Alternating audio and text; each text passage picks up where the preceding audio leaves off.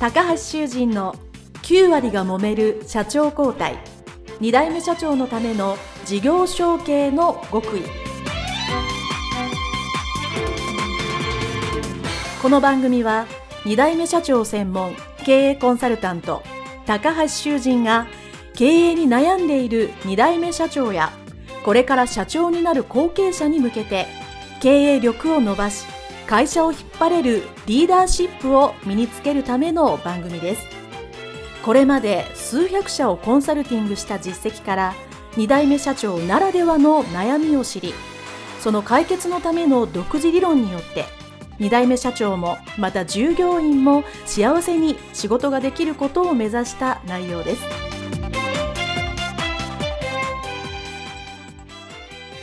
皆さんこんにちは。次世代経営協会理事長高橋修人です。本日は株式会社幸せ相談クラブ村田博子社長のインタビュー解説編でございます。どうぞよろしくお願いいたします。村田社長はもちろん会社の社長ではいらっしゃるんですけどももともとは後継者3代目の旦那さんの奥様というお立場で長く会計事務所の後継者の妻というお立場。もしくは引き継いでからは、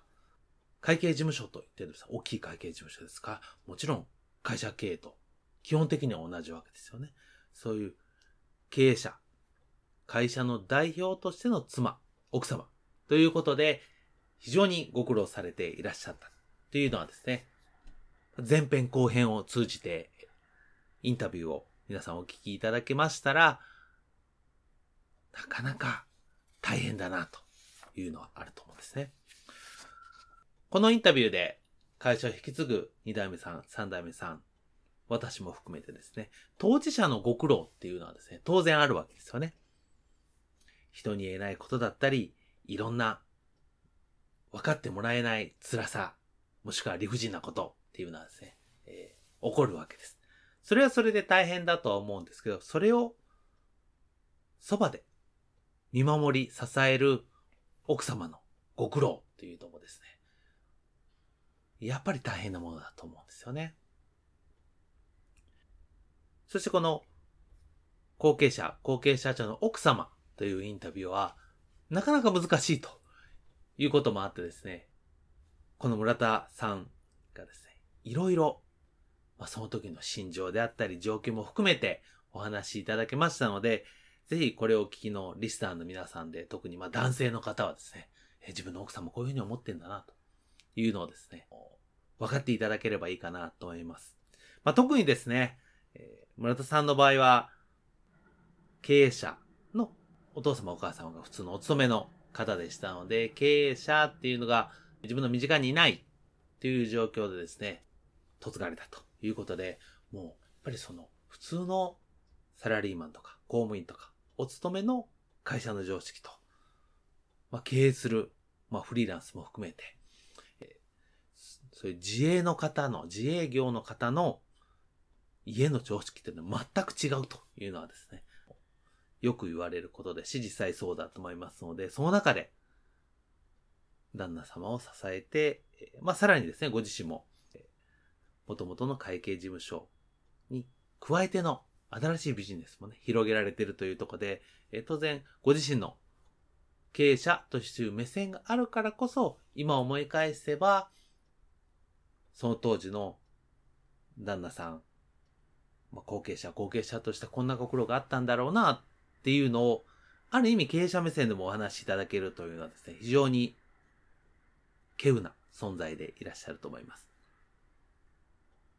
ということで今回も村田社長のインタビュー、ポイント3つに絞らさせていただきました。1つ目はですね、これも村田さん自身がおっしゃってたんですけど、中小企業の継続はやっぱりファミリーが基本だ。っていうのがですね、これは今の結婚相談所っていうお仕事を始められたというところにもつながってくるんですけど、やっぱり経営者、一族のファミリーがですね、しっかり協力、一致団結していないといけない。当然そこには歴史があり、当然未来があり、ということで、そこにしっかり関わっていくっていうことを大事だなっていうのをですね。これなかなか分かってても、それをはっきり伝えたり、教えたり、分かってもらうっていう、この専門家も非常に少ない。で、我々次世代経営協会では当然こういう話もしていく中で村田さんがこういうことを言っていただけたっていうのはですね、非常に意義があると思っています。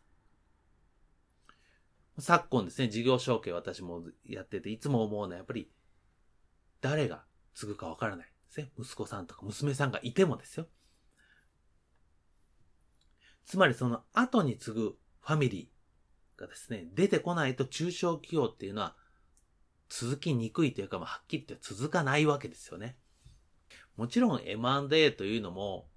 今の世の中必要だとは思いますけども、やっぱり地方とか業界で長く続いている会社さんっていうのはですね、そこの経営してこられた経営者、もしくはその経営者の理念とか考えとかっていうのを会社に浸透してるわけですね。それを受け継ぐ。それはその会社の理念、アイデンティティ、もしくは特徴であったり大切にしていることですね。長い年月かけて、うちの会社はこうだと言っているものをやっぱり、精神的なものも含めて引き継いでる。そういう会社さんっていうのはですね、長く、100年以上続いてるわけですよね。そういう意味では、この村田さんがおっしゃっていただいた中小企業の継続はやっぱりファミリーなんだというところはですね、非常に避けては通れないですし、これはもう、ある意味、経営者さん自身もですね、今のベテランの経営者さんはですね、もう家庭のことは知らんとかですね、子供のことは子供でやればいいというお考えももちろんあるんですけど、やっぱりそのもう少し前、それこそ100年以上ついてる江戸時代とか明治時代とかついてた会社っていうのはどうやったらこの会社が永続繁栄するか。そのためには次の世代を育てなきゃいけない。その時に当然自分の子供が引き継ぐとするならばこういうのまであるよね。そして、仮に子供がなかなか難しい場合は、これは大阪の商人はね、よくやられてましたけど、娘さんがいらっしゃったら、じゃあ、この会社を引き継げる向こうですね、迎えて、この会社を守ろうというのはですね、やっぱ考えられていたわけですね。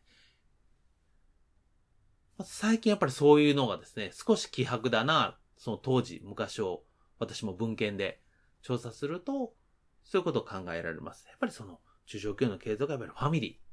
ていうのはですね、これが大原則で改めて今だからこそ言うべきだとですね、え、私は思っていますので、そしてさらにですね、これを村さんの場合一歩進めてですね、まあ、村竹だったら村竹だと思いますが、自分の一族で、まあ、いろんなビジネス、当然、村さんの場合で会計事務所ありますけど、これをまあ、息子さんが継いだ場合ですね、当然、兄弟が他にいますので、じゃあ関連するビジネス、そのお客様にさらにいいものを提供するっていうようにですね、えー、親族も含めて、その地域や社会に貢献できる、まあ、グループ会社を、まあ、村田で作ってですね、その地元に恩返ししたいっていうのはですね、これはやっぱり本当に日本的で、本当ファミリーだなというふうに感じますので、そこをですね、一つお聞きになるポイントにしていただきたいと思います。そして二つ目はですね、私もインタビューの中ですごく共感した部分であるんですけども、えー、こう追い詰められている後継者の心理っていうのがですね、短いお話の中で垣間見ましたね。旦那さんがですね、何かに追いかけられるような怖い夢をよく見る。ということをおっしゃっていたと。で、私もそれはすごく共感します。で、後継者、後継社長はですね、当然背負う責任が大きいです。もしかしたら引き継ぐ前、引き継いだ直後というのは自分の能力とか思っていることよりもたくさんの責任を背負っているはずです。当たり前ですね。ベテラン経営者から新人の経営者になる。新人経営者は経験も少ない。その中で、ベテランと同じようにやれというのは、想像を絶するプレッシャーなわけですよ。少しでも失敗はできない。わけですよね。そうするとですね、一見、順風満帆、もしくは、普通、冷静に装っててもですね、内心はめちゃくちゃ不安なわけですよね。なのでこの心理的に追い詰められていると自分で感じてるわけです。現実とか目の前で起こってることはそんな追い詰められてることはあまりないかもしれません。ただ心理的にはものすごいプレッシャーで追い詰められてるということはですね、考えられるわけですね。ですから、えー、ぜひこういう状況をですね、まあ、後継者、後継社長の、これと同じ経験した人はですね、みんなわかると思いますが、これを聞きのね、それ以外のリスナーの方もいらっしゃいますが、えー、ぜひそういうことをですね、え分かっていただければいいかなと思います。そして三つ目はですね、これは村田さんのご両親が言ったことでですね、すごいなと思ったことがですね、一つあるので最後のポイントを三つ目にしたいと思います。でそれはですね、いいものっていうのは一台ではできないんだよと。ですから、ご両親がですね、村田さんにおっしゃったのは、あなたが本当にやりたいこと、あなたじゃなくてあなたの次の世代にできるんだよと。それを目指して頑張んなさいと。ですね。これはすごく深い言葉だなと思いますね。もちろん、自分がこうしよう、ああしようっていう、まあ、経営者、もしくは後継社長であればですね、皆さんのために、そして自分の夢、会社の理念の実現のためにこれをしようっていうのはあるわけです。しかし、最終的にもっと本当にいいのは自分ではなく、次の世代に実現できるかもしれないというのはですね、これも100年以上ついてる企業、まあ、新生企業の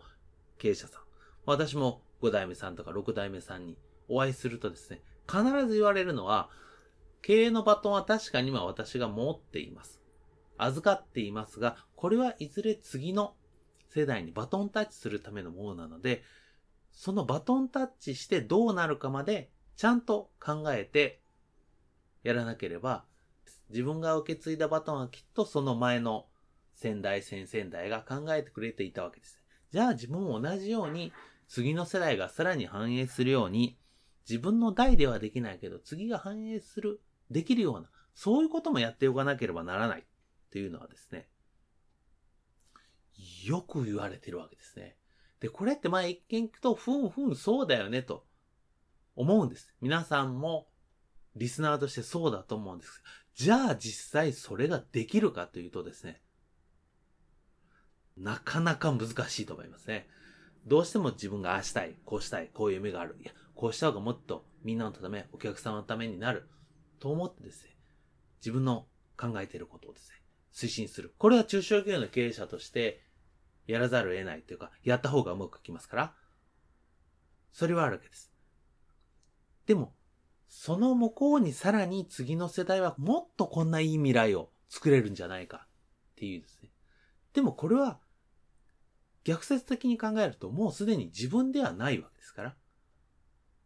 それこそ本当世のため、人のため、地域、環境、社会、そういう大きなことを考えると、やっぱり自分一代ではできないので、次の世代。それ次の世代がうまくいくように、うまくバトンがつなげるように準備、やっておこうっていう発想になるからですね。やっぱり100年続く企業、1代、2代目、3代目、4代目と。ですね。特にこの、ま